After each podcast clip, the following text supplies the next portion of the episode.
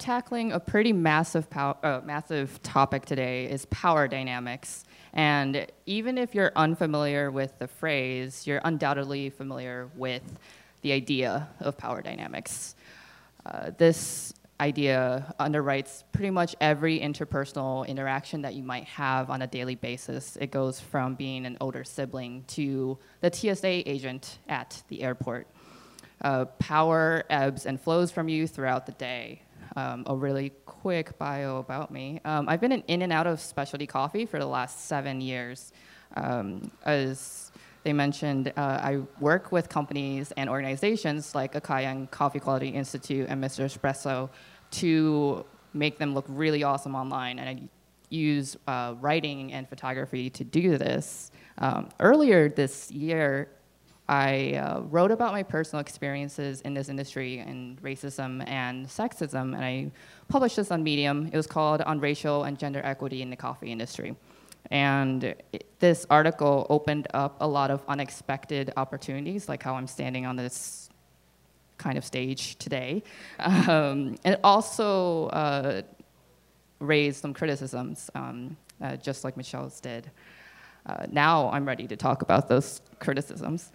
Um, so in the past few months, to get ready for this particular talk, I solicited stories on how power dynamics have affected your coffee career. And I'll be using those stories today, um, anonymized with fake names and with their permission. Uh, so I'll identify a couple of categories. Uh, there are three that I found um, in trends from all these stories that were submitted to me, and these are mostly in consuming countries in a retail environment. Uh, and these three categories are uh, the employer employee, the barista customer, and the peer to peer. Uh, I only have 20 minutes, um, so there are way more power dynamics out there. Uh, I'm not going to be able to talk about all of them.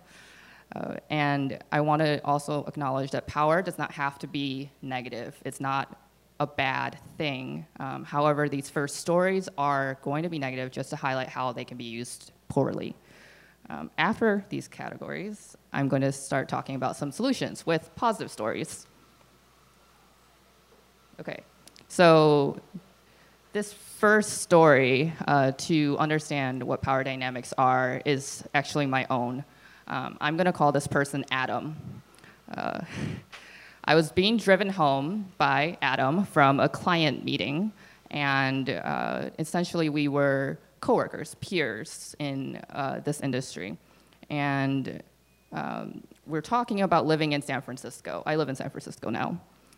Uh, so he asks me, Why did you move to San Francisco? This is a perfectly legit question because it's a city of transplants. Uh, and I give him my pretty standard response, which was um, I moved from Chicago, uh, and that winter of 2014, with the two polar vortexes, really, really sucked. And if you were in New York in that winter, you probably know what I'm talking about. Uh, so I've been in the Midwest for 15 years, and I didn't want any more winters. Um, and I work remotely, so I can pretty much go anywhere. Um, also, coincidentally, uh, my boyfriend found a job in San Francisco, and uh, the company paid for us both to move out there. Um, so, out of this whole conversation, Adam replies with, Oh, so you moved for your boyfriend. But he didn't stop there. Uh, he asked about uh, my boyfriend's job. He asked how much he must make and how that's really great for me. So I'm really thankful that my boyfriend's company moved us both out there. That's really awesome. Um, but you know, it's it's a relationship, and you both make important life decisions together. Uh, I'm also capable of making my own decisions. Um, and for the record, I pay half the rent in San Francisco, which is pretty much as expensive as the city. Um, so this story is an example of multiple power dynamics at work. Power is the, potential for an individual or group to influence another individual or group. And this definition is from Harvard Business Review's article called Power Dynamics in Organizations. Uh, the story I just told you about Adam is a pretty blatant illustration of sexism. Uh, there's also the fact that we work together as peers, and he was driving the car, having literal uh, power over my physical presence. Influence is the exercise of power to change behavior. Uh, I didn't feel like I could say anything. What I really wanted to do was yell at him, be angry, and maybe punch him in the throat. Um, but I couldn't do that because he was driving the car. Uh, we were also co-contractors at the same company. Um, it was a very small company, so I felt this need to make nice. Um, and at the very end of this, I just basically controlled my anger until I left the car. Power dynamics can run a whole gamut. Um, there's organizational power, like you would find in a company. There's social power dynamics, like the ones I'm listing here. Uh, and a lot of these stories today are going to cross into other areas. Um, hopefully, you'll be able to identify them as I tell these stories. The very first story I'm going to talk about, um, the idea is uh, about employer and employee. So this is a structural power. Uh, the managers have literal power over the employees' schedule, the pay, uh, sometimes even the outfits that you wear. Um, you can't change this power. It's not a negative thing. It's really more of how you use this power and the ways that you're able to give power to the employees. So this, this next story is uh, about Brian. I'm calling him Brian. Um, he's a barista. He is in college, a student, uh, really into coffee. And he's willing to do pretty much anything he wants or anything he, uh, anything he can to get into coffee. And this sounds like a pretty familiar story um, on how you probably got into coffee. Um, and his ultimate goal is to become a roaster. Uh, so he was hired as a barista at a local drive-through. This company also happened to be a roaster, so this is a perfect company for him. A few months in, he realized that he needed money uh, for rent and tuition. He needed more money. So he took on a second job, a second part-time job in the same company in the roasting facility as their assistant production manager. Uh, so at this time, he's working seven days a week, but under 40 hours. A few months later, the owner moves him back to being only a barista at the drive through because another barista didn't want to do his job responsibilities. And Brian's pretty unhappy. Uh, so he asks for a 50 cent raise, and he was given this raise, but not before the owner verbally insulted him a bunch. Six months later, uh, the owner talks about how Brian is lazy and doesn't care about his job. Um, Obviously, if you're a student and you're working seven days a week, I wouldn't call that lazy. Um, and this is Brian's first coffee job. Uh, this is his introduction into the specialty coffee industry. And it's only one of the stories that I received of many about employers taking advantage of employees.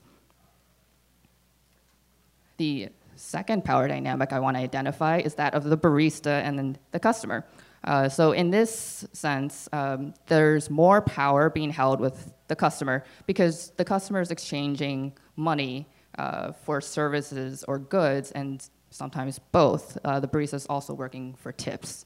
And I learned yesterday that Australia doesn't have tips, so this power dynamic is a little lessened over there. Um, but because of this power dynamic, uh, the customer may feel entitled to say or act however they want. And if you are in service, you have encountered the entitled customer before. Uh, this can be harmful for mental, mental health, um, and it's been talked before at Tamper Tantrum. Uh, Taylor Brown's talk called Coffee, I Love You, But You're Bringing Me Down is excellent. I suggest you watch that. Um, and so for this, uh, there's this pressure on baristas to perform and absorb microaggressions and this often overlaps in two areas of racism and sexism. Uh, so this next story is about a barista called Hannah and a customer called Matt. Hannah's working as a barista, and Matt often comes in to make comments about her outfits. One day, he leans over the counter and she asks what he's doing, and he's like, I want to see what pants you're wearing. Hannah's coworker says, That's creepy. And Matt replies, oh, it's creepy, that's okay. No, it, it's not. It's not okay. Um, and Hannah, Hannah's manager asks if she wants to take action against Matt, and she says no. Matt comes in a few days later um, and notices Hannah's coworker watching. She says she wants to make sure he doesn't do anything creepy.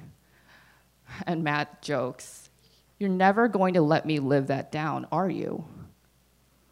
At this point, Hannah's manager receives approval to confront the customer and let him know that he's unwelcome. And Matt does return as a customer, but never makes an unwelcome comment again.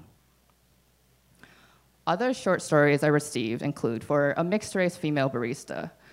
Uh, a white female customer with her Asian husband asked about the barista's race, hoping that her babies will look just like her. She also, another customer for the same barista said, mixed race babies are the best looking ones. And a third, but definitely not the least, customer brought her friends over to look at this barista and said, Look how pretty she is. For a different female barista, uh, a customer asked, Are you married? You should meet my son. And another female barista uh, received this, heard this comment from an older male customer to the male owner. Uh, he said, what are you doing behind the counter? That's for the women. The owner laughed. So these are only a few examples of what baristas can receive at a workplace. Uh, it doesn't cover stares, objectification, or any of the other pressures to perform. The final power dynamic I want to highlight is that of the peer to peer. Uh, there isn't any organizational power in play here. Instead, it's a social power. It's like who's been in coffee the longest, who has uh, more connections in this industry. So these peers can exist within the company or across the industry. Uh, and this dynamic comes up at trade shows or company events. Dr. Dacher Keltner wrote the book, The Power Paradox. It talks about how we're given power by others in a social environment. And he says that people rise to power, uh, those people are those who contribute to the greater good. Uh, he recognizes five attributes for these people uh, enthusiastic, kind, focused, calm, and open. Uh, those who are recognized to have these attributes are given power by other people and recognized as leaders. Paradoxically, Dr. Keltner says that those who rise to power may also become addicted to this power, therefore abusing it. This next story is about Sarah and Michael. These are still fake names. Uh, Sarah is a trainer at a coffee company, and Michael is a sales and marketing director. They're essentially peers in the same company.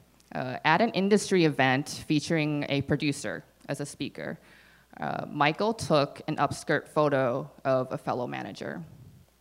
He commented on her sexy dress. And while the producer was speaking, Michael loudly complained about how loud and boring the producer was. He was disciplined on the sexual harassment, but he still kept his job.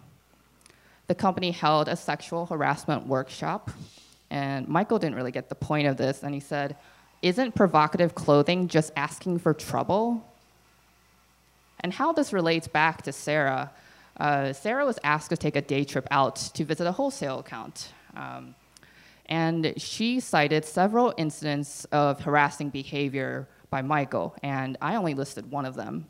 Uh, she was told by management to stop complaining, let go of the past, and move on. She was also told that Michael would never be fired. He's still the public face of the company today. This next story is a little shorter. It happened to my friend I'm gonna call her Rachel, at an industry event a couple months ago. She talked to the event organizers about the microaggressions that she experienced at this event. And someone walked up to her and said, I heard you'd been raising a ruckus. I'd punish you, but you'd probably like that. These are two examples of peer-to-peer dynamics at play. And moving on, we're going to talk about possible solutions for all this stuff, really positive stuff. Uh, so um, I shared a lot of negative stories, and I want to share some positive ones. Um, these are solutions to give uh, people in lesser power more power. Uh, the first one is active listening, and this is something that uh, Meister and Michelle both touched, touched on in their talks. Uh, being active in your listening is, means not just listening to baristas, but also watching their body language, acknowledging their worth. And you can do this in a variety of ways. You can solicit feedback anonymously. You can do one-on-ones with your subordinates. Uh, you can also have multiple avenues of feedback just in case they're uncomfortable with their direct manager. Everyone wants to feel like they are contributing and being listened to. And this is important not just in a cafe, but general life. Uh, this next story is about a barista named Aaron. Um, this barista, Aaron, is really frustrated by how disorganized uh, his inventory management is in his cafe. And his direct manager was overloaded with work and didn't have time to work on a system. Aaron had been studying lean principles and he wanted to apply this theory to organizations. And he received approval from his manager, so he set up a Kanban system, K-A-N-B-A-N, uh, for communicating orders. Uh, this was very successful, and Aaron is quite happy. Uh, he was, he says that the most rewarding thing about all of it was that he felt like he was being listened to. This is the only person who's not anonymized. Uh, you can learn more about setting up this Kanban system in your cafe by reading Aaron Clark's Medium article. Uh, it's called Inventory Management Through Kanban. The second solution I like to talk about is having an anti-harassment policy, and this should apply for events, internal communications, and extend out into the retail environment. And I don't mean talking about having just a generic be nice policy. Uh, you need to define what harassment is, offer the consequences, uh, because be nice is so open to inter interpretation uh, and it also puts the pressure on the person reporting this harassment to prove themselves. Uh, to tack onto that, you need to have some training to recognize what harassment is. Uh, like I mentioned before in all my other stories, it's sometimes subtle. Um, you don't know it unless you see it happening and someone has told you that it's happening. Uh, when you're part of an oppressed group, you don't always feel comfortable speaking up because you don't want to sound like the person who's always complaining. Uh, being an ally is not just about active listening, it's also about taking action when, and speaking up when things don't look right. The final solution I want to talk about is having a union for baristas and roasters and general coffee professionals. I would like to see it offer collective bargaining, help people understand what their rights are, and what steps they can take uh, if an employer is being out of bounds. I don't know if this is something that the BGA can take on, if they can hire a lawyer or something else, a possible solution is out there. Uh, but the stories that I received about employers taking advantage of employees were a little too many stories. And these were all pretty prominent coffee companies. Uh, and the way that they can do this is because they offer low wages. Um, barista, and when they offer these low wages, there's this never ending supply of people who want to work for them. Uh, this industry isn't immune to worker exploitation. We don't work in a bubble. And there are definitely bad employers out there, and we need to recognize that. So, through all of these solicited stories, I identify three common power dynamics. There was the structural power of manager and barista, the money power of the barista and customer, the social power of peer-to-peer, and there's so many more, and they shape pretty much every interaction you have on a daily basis.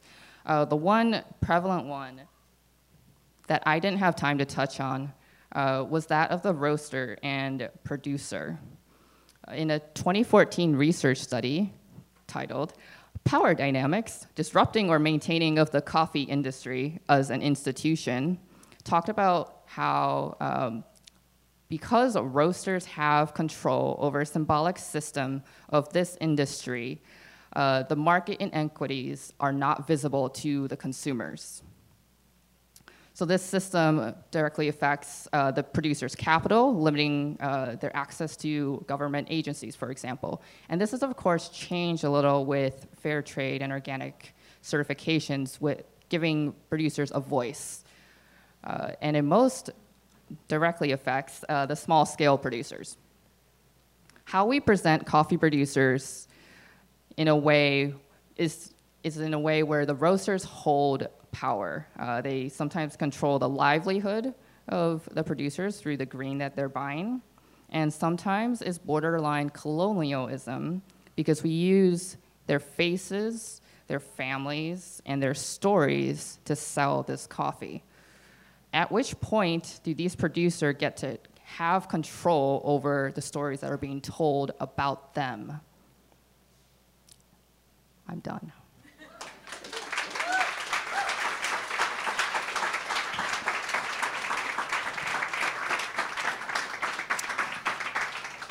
Well done, that was excellent. Um, I think uh, it's one of those talks that will become like a almost like a, a, visual textbook for people to go back and watch the video over and over again.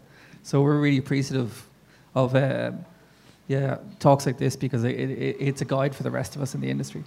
Thank you.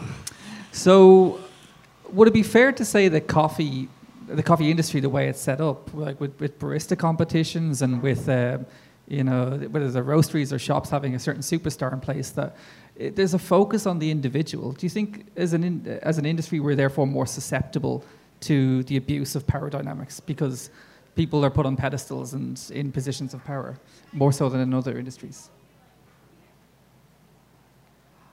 Uh, I would almost say companies have more power than individual. Like the only only people I could see having more power would be the like the world champions. Um, companies hold way more power. Like they're able to do um, pretty much whatever they want uh, if if people recognize them as as good. Um, but it's I don't know. That's a tough one. I feel sometimes that like there, it's an industry where there's um, that uh, people are given uh, like unfair um, kind of positions of power just because who they are, and it's hard for, to change uh. that. Ah. So, uh, like a company can definitely do more good, but if if one person is seen as the face or the leader of that industry, it's yeah. hard to to you know chop them down if they're if they're abusing that power. Yeah. Okay. I I got it now. Um, I'm talking about Steve. You know. Uh, I think we we put a lot of um, pressure, not pressure, power to people who can talk. Yeah. I don't know if that makes sense. Um, so, like people who just philosophize on the internet, um, people who do pseudoscience but claim that everything is true because they experienced it in their cafe. Um, without acknowledging that maybe what they're doing isn't actual science. Uh, and so people will say like, oh, I heard this person did this, so it must be right. It's like an aggressive absolute that's put up. Right. Okay, I think we're going to the audience for questions, we? I'm going again. Off you go. Looking for hands. Oh, nobody wants to talk to us. I think it's you, Steve. I can't talk. Was the talk too heavy? I, have actually got a question I'd like to ask. Yeah. Um, from the responses that you had, mm-hmm. were you surprised by the amount that you got and the severity of some of the responses that came through? The kind of the because some of those stories fairly shocking. A bunch of them were pretty shocking. Like I, I knew that sexual harassment happened and racism happened, but I didn't know to like the exact uh, words. Um, and I I chose not all the worst stories um, because a lot of the really bad ones had so much backstory that I, di- I didn't have time uh, to talk about them. Um, so like the uh, the one about I think I called them Sarah and Michael, like the sales director with the upskirt photo. Like there was so much happening in that company that should not have happened, but I couldn't go into it.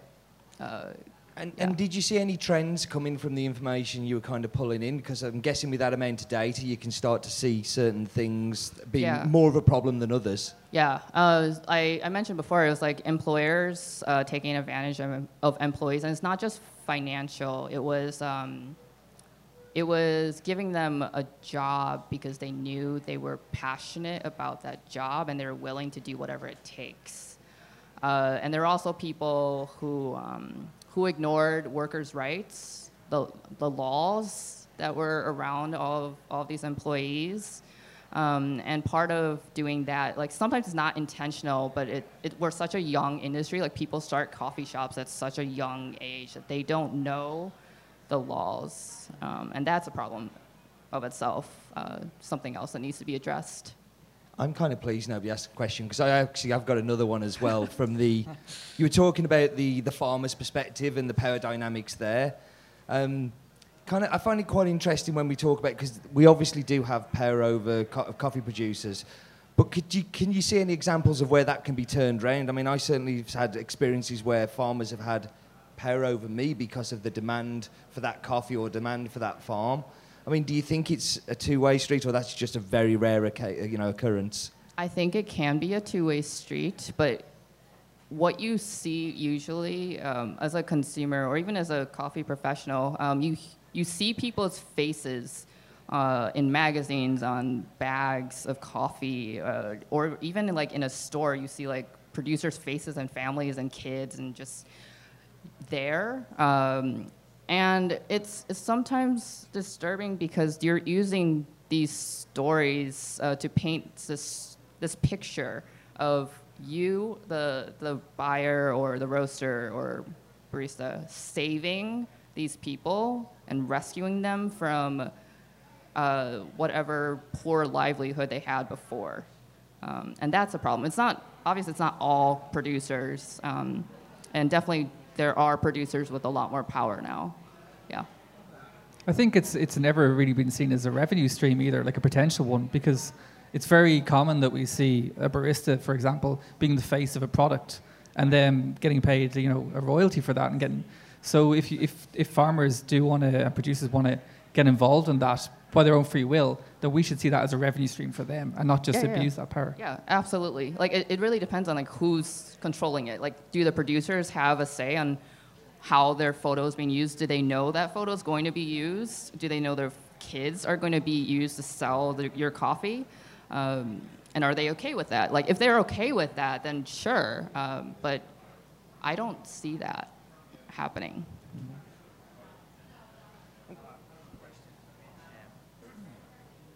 I've been roasting for almost four years, two different companies.